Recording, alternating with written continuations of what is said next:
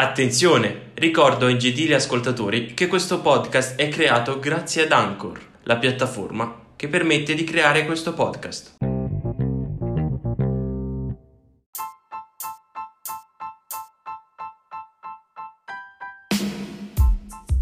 Benvenuti e ben ritrovati in questo primo episodio della terza stagione del nostro podcast.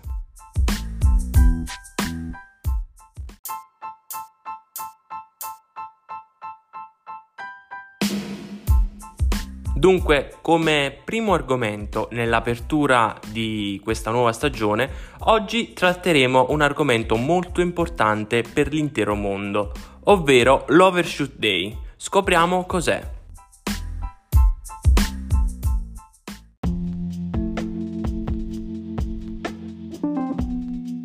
Dunque, l'Overshoot Day è il giorno che segna l'esaurimento delle risorse rinnovabili che la Terra è in grado di rigenerare in un anno e arriva sempre prima, ogni anno, ogni anno arriva sempre prima. Tutte le specie viventi che popolano il pianeta, animali e vegetali, vivono in stretta simbiosi con esso. Non prendono più di quanto possa offrire e non la danneggiano. D'altronde, se lo facessero, sarebbero le prime a risentirne. Tutte le specie, dicevamo, tranne una, l'uomo.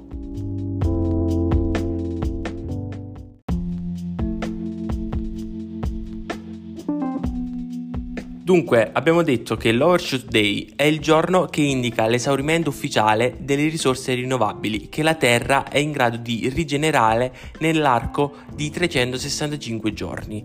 La data che muta di anno in anno a seconda della rapidità con cui tali risorse vengono sfruttate.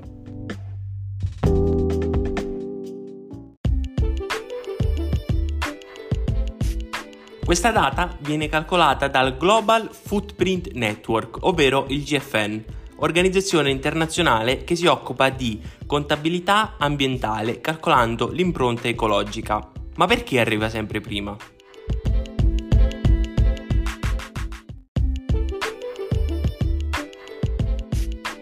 Dunque, ogni anno questa inquietante scadenza sembra arrivare sempre prima, prospettando un futuro sempre più cupo per la razza umana. Attualmente, secondo il GFN, la popolazione mondiale sta consumando l'equivalente di 1.6 pianeti all'anno. Questa cifra dovrebbe salire a 2 pianeti entro il 2030, in base alle tendenze attuali.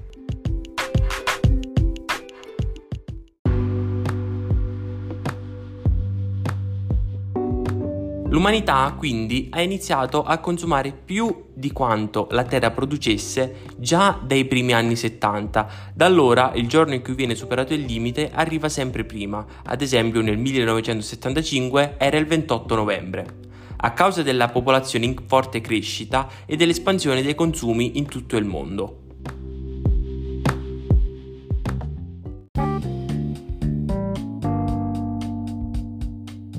Dunque l'Overshoot Day del 2022 è in anticipo, ovvero il 28 luglio, mentre l'anno scorso, il 2021, era il 29 luglio. Caso estremo e strano è quello del 2020, dove, complici le misure di lockdown adottate per fermare la pandemia di coronavirus, l'Overshoot Day 2020 cade il 22 agosto, con tre settimane di ritardo rispetto al 2019 dove non accadeva da almeno 10 anni.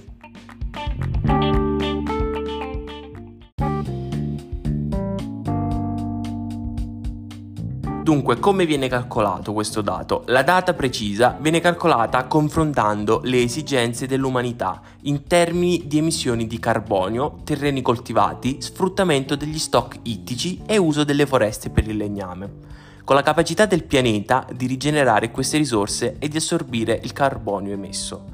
Il problema principale è che nonostante l'evidente deficit ambientale non stiamo prendendo misure per imboccare la giusta direzione.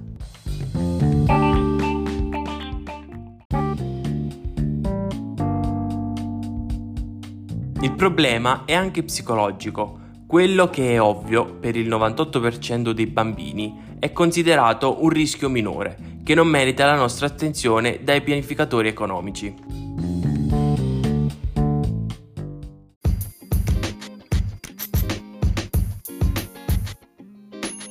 Ma dal punto di vista economico è davvero fattibile un futuro sostenibile? Beh, smettere di appropriarci indebitamente della ricchezza appartenente alle generazioni future sarebbe non solo auspicabile, ma anche vantaggioso.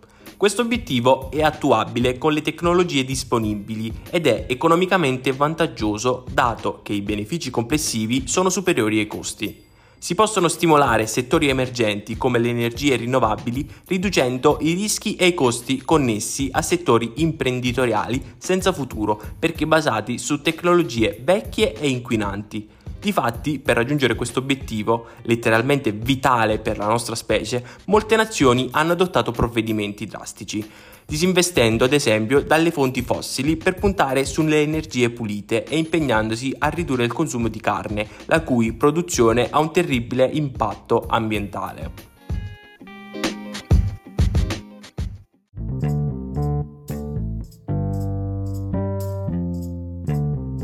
Dunque, questo è tutto per il nostro primo episodio della terza stagione. Ci auguriamo che vi possa essere piaciuto e noi ci risentiamo ad un prossimo episodio. Ciao!